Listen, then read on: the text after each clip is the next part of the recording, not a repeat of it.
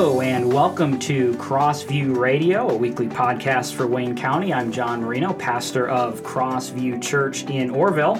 We exist to glorify God by exalting Christ and magnifying the gospel for the joy of all nations. I'm uh, excited about today's episode. Uh, we are, as a church, having some biblical counseling courses uh, to help better equip us as a church and to equip our community to uh, just minister to uh, to the needs uh, that surround us here in our community. Uh, we believe as a church that the Bible is sufficient for all of our needs, and in light of that, we're having uh, BCI, which is Biblical Counseling Institute. Lead and direct some counseling courses for us. And today, I am joined by the founder and executive director of BCI, uh, Joe Propri. BCI began in 1982 and is a certified training center for ACBC. And Joe, we're excited to have you with us. Thanks for being here.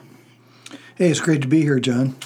Joe, uh, as we get started, I'd like to talk a little bit about uh, you and about BCI. Some people may not be uh, familiar with it. Can you give us maybe just a, brief history uh, of kind of your involvement, uh, just the burden to start BCI, and uh, what BCI does currently? Yeah, I'd be glad to. Um, it kind of began with uh, something of my testimony. I was raised uh, in a religion and Christian religion, but I didn't really have a personal relationship with Christ. I found fault with the religious practices and I began a search for truth in other religions and eventually uh, read most of the holy books in world religions to try to find the truth and ended up becoming an atheist because I couldn't believe anything I read. And I uh, was an atheist for almost three years when. Wow. Uh, when some circumstances in my life brought me to the foot of the cross and the Bible and being witnessed to by some Christians who were really different people than I knew growing up, and they were genuine. so, um, gave my life to the Lord then, and began to be concerned about uh, helping other people find that truth that you know about as well, and uh, and uh, bottom line, people had problems too, and I wanted to be able to to uh, help them with their problems. And I knew instinctively from all the reading I had done from other religions that the Bible was the only book that I read that had the truth, actually, about everything and about people and about their problems. Um, it's the only real world religion that honestly says uh, you have sin and you can't do anything about it. Other religions uh, have efforts made to make you reach God. You can you can come through many different lives. You can well, I don't want to get, get into the background of all that stuff, but I know I know what they say. Yeah. And Christianity says uh, you can't you can't get to God. Hmm. You're blocked. God comes to you, and you receive it. so the Judeo Christian heritage um, meant a lot to uh, me and to our to the country we live in.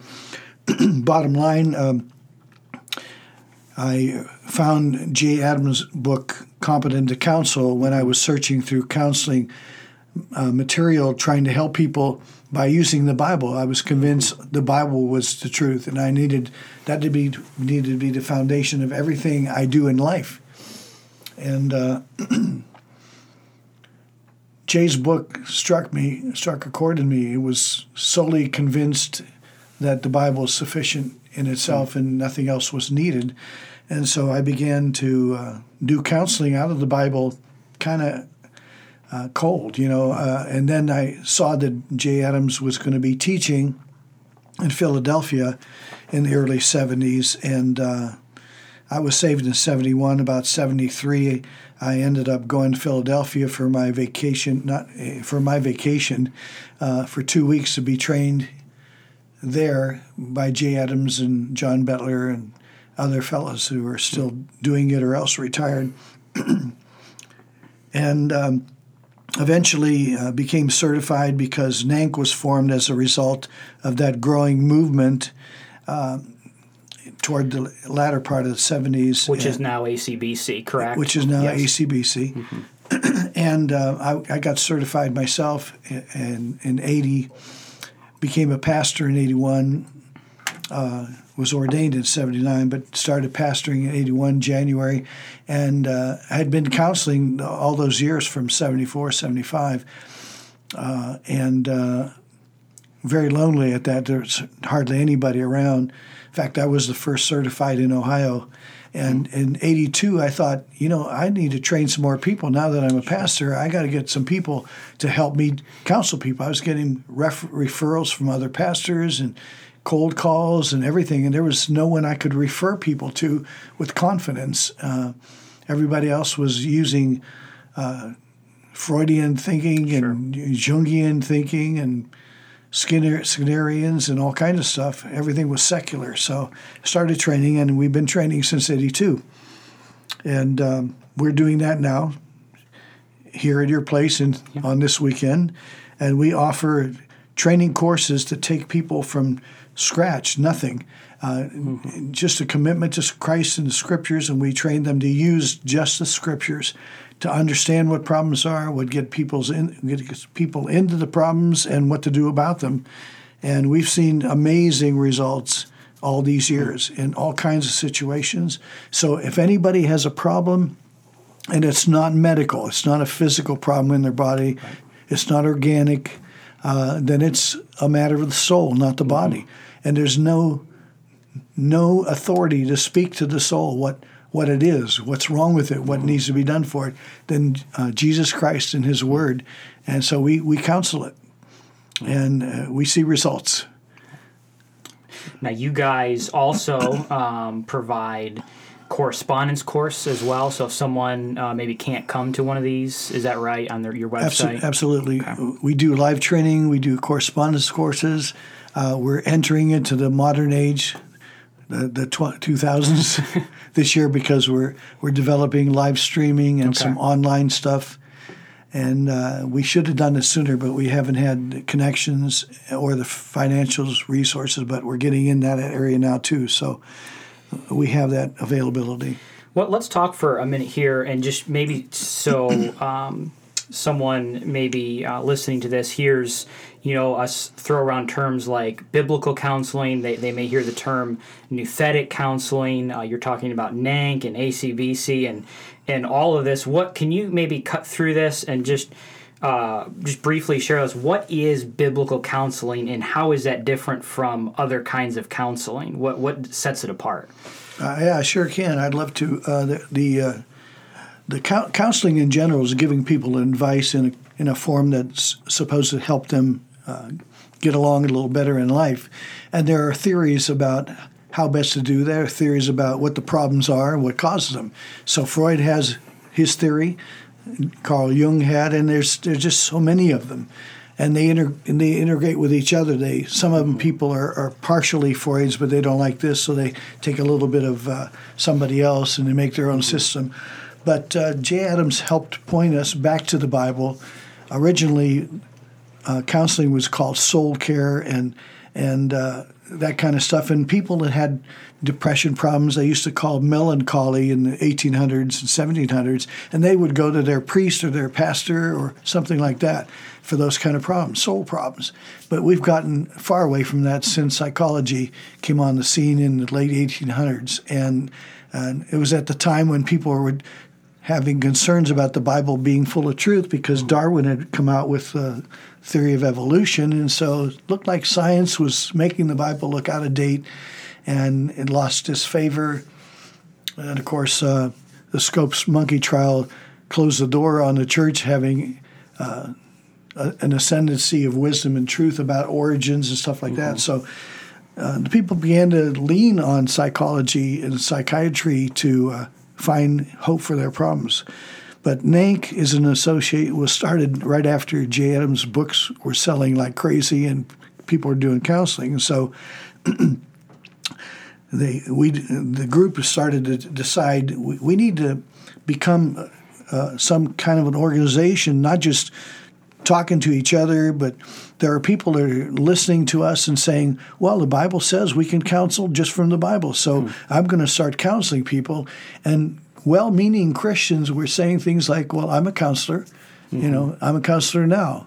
Well, there's in one sense that's true, but what can you counsel? It's based upon how much Bible you know, mm-hmm. and how much Bible you know specifically oriented to certain problems. Mm-hmm. But people would hang out shingles in so many words and say, "I'm a counselor and I counsel from the Bible. That's all you need." And they don't, they didn't have any expertise or experience or any way to give you confidence. Sure. And so the organization that we were in, learning and training and studying ourselves, decided to form an organization hmm. called NANC, National Association of Nouthetic Counselors, to supervise and uh, and uh, evaluate people and issue certificates or something that evidence that you are trained, you are skilled, you have some good experience, and therefore we recognize you as competent in, in much more areas than just being able to say, look, listen, just pray and uh, and um, think happy thoughts of mm-hmm. Bible thoughts. You know, it's it's deeper. You can't you can't just go into it as a novice. Um, talk for a minute Joe, uh, how how important? I mean, what? Well, let me say this way. One of the things to me that um, is is an encouragement and that I love about biblical counseling and and um, you know ACBC and BCI and what what you guys are doing is this really uh, for me is is kind of birthed out of uh, what your view of Scripture is, and so if you view Scripture as being sufficient then you're going to cling to this kind of counseling that obviously looks back to the Bible. If your view of Scripture is that it's less than sufficient, or um, it's not enough, or maybe it's fallible, um, or it's not inerrant, you know, you're going to typically um, re- uh, reduce or or diminish the importance of Scripture in in counseling. Can you talk for a minute how uh, how that serves, how, how the, your view of Scripture really serves as an anchor point for your counseling? Absolutely. Um, the Bible says of itself that it's sufficient. says things like in uh, Peter, it says, uh, God has given us everything we need for life and godliness through our knowledge of, of the Lord God and uh, as and we know that all of the knowledge of the Lord God is in Scripture, and He is said there that we, He hath given us the past tense. Mm-hmm. So it's not something we have to gather more information on. All all the wisdom we need to live a life of godliness, mm-hmm. a good life, and uh, and that means conquer your problems uh, because we have problems. We're sinners, the Bible says, and uh, that's our main problem. So the only answers for that are in the Bible, and the answers about how do you communicate with other people and how you handle difficulty and stress and all that stuff, they're, they're all in the Bible. God has mm-hmm. designed to provide us the answers we need. And uh, it reminds me of the term nouthetic that I didn't cover in the last question, but nouthetic is a, a yanked over Greek term into English and it and it means uh, it's a word that's often translated counsel or admonish or instruct, uh, and it, it means uh, you you talk to people about problems and you mm-hmm. you give them instructions on it and you comfort them with the, the words of God. One of the uh, one of the things that uh, I think has bled over into uh, the church from this idea of uh, this secular counseling model, and, and obviously there are various ones. But if we kind of go back for a minute here to the Garden of Eden, and you've got Adam who blames his sin on Eve, and then Eve goes and she blames her sin on Satan. You know, this is something that I see really as defining our human condition. Uh, we we want to uh, shift the blame off of ourselves to someone or something else.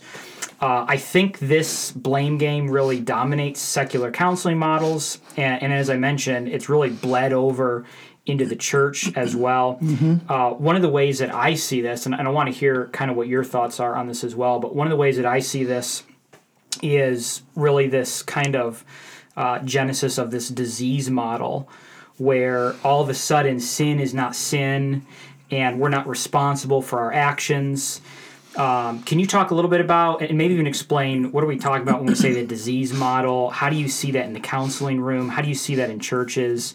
How has that impacted positively or negatively the, the church and the Christian? Well, that's huge in our day because uh, we've we've had a history since the late 1800s and early 1900s that uh, we're looking away from the Bible and we're looking more toward a pseudo scientific study of the human being as what's wrong with him. And uh, there are some that have come to the conclusion that the human being is only material, mm-hmm. so there's there's no soul, and, and and so you're just a material being, which is kind of strange. I, I could talk about that for a while, but sure. we'll save on that. But uh, so so if you have um, if you have a, a, body and you also have a soul, a some mm-hmm. part of you that's immaterial, then um, you address the immaterial part in a certain way. If there's something wrong with that, uh, we call the immaterial part the soul. That's what the Bible calls it. Um, other people might just call it the mind, or I have a spirit, and uh, they can go off into some spiritual stuff you know, with Far Eastern religions or whatever, and try to heal that soul or spirit. Uh, but the bottom line is, if there's something wrong with the body, you you, do, you take care of the body, mm-hmm.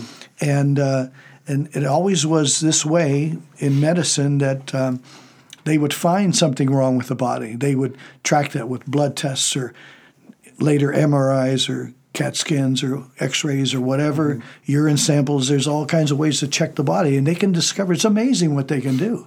Mm. And God has gifted, gifted them with the ability to look at material things and, and research and come to certain conclusions that most people would agree on are 100% right. Mm-hmm. You can scientifically prove that. And, uh, but you can't observe the soul. There's nothing they can do to observe the soul. And so when they don't find anything wrong with the body, uh, and something's wrong with the person, they they make an assumption. Mm. That we've got to come up with some kind of a theory that explains its behavior. So they, the most common theory of the last 20, 30 years has been uh, there's a neurotransmitter kind of a pathway in, in the brain, and serotonin levels are not right, uh, so that uh, things don't jump the gap in, in the synapses and they don't travel fast enough or they travel too slow. And so your brain isn't functioning well because of that. Well, those, those are theories. And so what you're saying is, and, and help me think through this here, what you're saying is that those um, you're not you're not able to measure those dysfunctions if they are dysfunctions like you're able to measure the body so you've got these things in the mind, and we're just making assumptions yeah. that there's something off balance, and we're prescribing something without really even knowing um, if it is off balance, how much it's off balance. Is that? That's exactly right, uh, John. And because because of that thing, uh, that idea that we can't. I think there's it's subtle, and the heart of man is deceitfully wicked and is rebellious uh, to God the Bible says that's the nature of sin. So you have people like like Freud and all the way up to the modern times who have a bias against God mm-hmm. and against the Bible because they're sinners, you know, mm-hmm. too. Yes. And so they have to find some other way to explain things and they end up uh, speculating and and going ahead because they, they care about people. They want to help people feel better, but they have no way to address the soul if it's the soul. I've always told people that if they if they embrace if they fully embrace this disease model, it really destroys hope because there really we really don't have solutions if if that's what our psychological problems are, as you're saying, are immaterial problems. Mm-hmm. If they are, uh, if it's a disease, you know, we really don't have solutions to those. If, however, they are really sin problems, there's that's actually hopeful. Now it, it chafes at our human nature because I don't like to be told that I'm sinning or but it actually gives hope because there is a solution to that. And of course, exactly, it's the gospel. It's exactly Christ. right. It's Jesus. Well, think about it this way: uh, it used to be uh, when I was younger. That was before your time. well, when when somebody said a person was sick or they had a disease, you could name it and prove it and show it, and you could mm-hmm. fix it. You know, so uh, now they say um, you're sick, and there's no physical substance to your explanation. Mm-hmm. It's a, a theory. Uh, they used to say people they would use uh, the term sickness. Somebody would say, "This this little kid in school, he picks his nose and then he eats it." and other people would say, other kids would say, "That's sick." And what everybody meant doesn't mean you're literally sick. Mm-hmm. It means your your your head's not working right. You're just not thinking straight. But now, you you don't. It doesn't mean that. Mm-hmm. When they say sick, they mean you're mentally mm-hmm. got a disease, and there's no proof that there's a medical disease. And one one illustration, quick, uh, John. Uh, the most common. Uh, diagnosis made when nothing is found with medical testing is you have a chemical imbalance. I mean, people of council had depression diagnosis. Uh, the first thing I ask for is a copy of the doctor's stuff, and I find out that there's actually no diagnosis. Mm. And if you ask your doctor, well, then what's wrong with me? Well, you have depression. Well, what's causing it? Mm-hmm. It's a chemical imbalance. What most people don't know in fact, if you're listening, I would just challenge you if you're struggling with depression and your doctor says you have uh, depression and what's causing it, and they don't give you a scientific diagnosis name, you know, with your heart or pituitary gland or whatever it might be, and he just then, then you say to him or her, "What's causing this?" They'll probably tell you a chemical imbalance, a chemical imbalance. And what you should say, well, what chemicals are out of balance mm-hmm. in my body? You ran certain tests. Mm-hmm. What chemicals are out of balance? There might be some way I can balance those chemicals by eating a certain kind mm-hmm. of fruit or vegetable or something like that. And the surprising answer, and all doctors know this, but the surprising answer, because we don't always know this, we're not thinking medically, we haven't done our research. There is no test for chemical imbalance. Mm. There's no standard balance. And for women, it's worse because their chemicals change because of the ovulation cycle. Mm-hmm. Anyway, so there's no substance scientifically for the diagnosis diagnosis of a chemical imbalance, but that's their theory. And so what they do is give you chemicals that they don't know are balancing your, an imbalance, mm-hmm. and they're man-made created chemicals, and they also have side effects which complicate the situation. Mm-hmm. So we're we're struck stuck with a dilemma in our culture because we want to trust medical sounding people, but they um, they're working from hypotheses and theories that there's no proof of. Mm-hmm. And the research that they've done with studies, as we'll teach in the course tonight, uh, in their lit- scientific literature, which I read, uh, admitted in the literature that, that we've tr- we've studied this for twenty some years, and we've still found no direct connection between A and B. So it's all so so for the most part, this is an assumption that's really based on a worldview. And, exactly. And so we don't have, we're not looking at this from an evidence standpoint. We're looking at it from this is our worldview. And because of this, we're going to make this assumption about what's going on. It, you know, we're facing it today outside of the realm of counseling with the recent uh, uh, shootings in Florida because uh, the big big scream right now. We got to stop this. And certainly we do. So what does the media and what does most of the shouting voices say? Uh, the NRA is the problem, and we've got to stop people from having guns. Th- that is. Um, that is a, a miscommunication of what the problem is. They don't understand the problem, and they don't they don't understand what needs to be done, and they're blame shifting like Adam and Eve. It's not the NRA that caused that guy to shoot those kids. That guy has his own problem. It's the heart. And if I, I haven't heard this, you're right. I haven't heard this on the radio yet at all or in the news. But what if he had drove his car into the school and mowed them over? Would they then say uh, Chevy's the problem? We got to stop sure. selling Chevy trucks. I mean, it doesn't make any sense. The connection is not made logically people aren't thinking well because something's wrong with their heart. Mm-hmm. Yeah, it all goes back to the heart at exactly. the end of the day and taking the blame for myself. Um, I want to read you a quote here uh, and get your response to it. Um, Albert Mohler he says this quote: "One of the most revolutionary aspects of the gospel of Jesus Christ is the assumption that our main problem is inside of us, and our only hope for rescue comes from without." In matters of counseling, the secular worldview, driven by the engine of therapy, says precisely the opposite. Our problem is something outside of us, and the rescue we need is something that comes from within. So, this secular idea of listen to your heart kind of thing. He mm-hmm. continues This is the very antithesis of gospel proclama- proclamation. It is impossible to mix orthodox theology and secular therapeutic counseling. End quote. Uh, respond to that. Well, he nails it.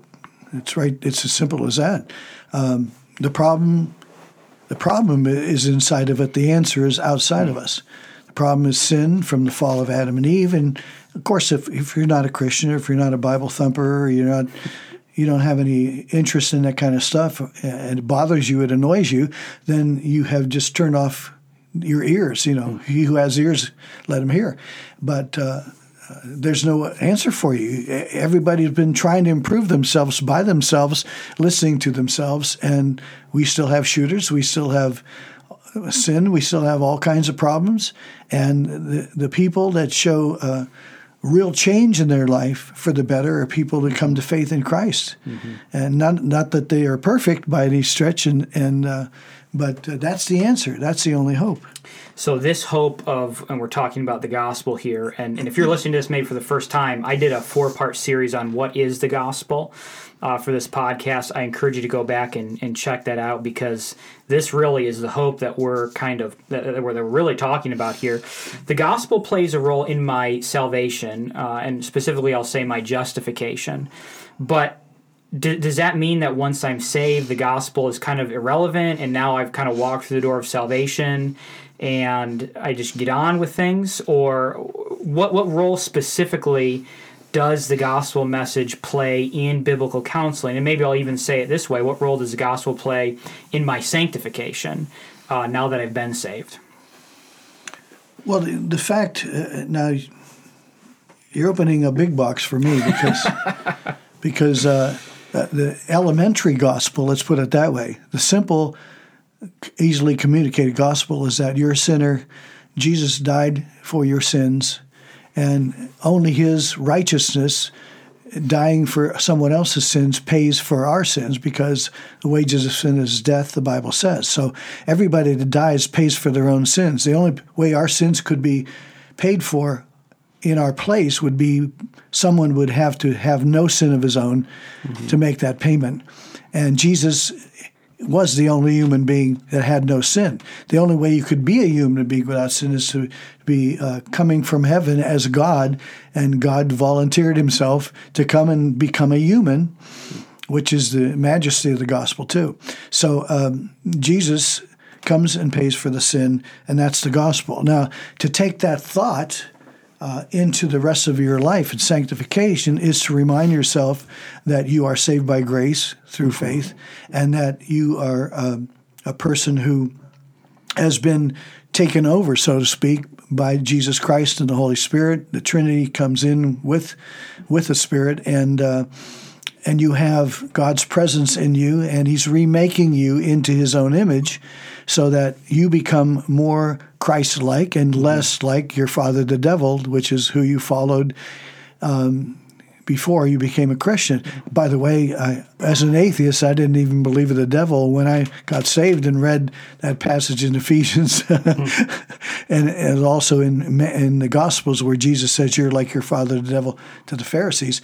I thought, man, I I, I would have never believed that, but it's true because the hmm. Bible says so. So I was following the devil the whole time I was a, a, a non Christian and then an atheist. I was following the devil. Hmm. What a how I chuckled over that.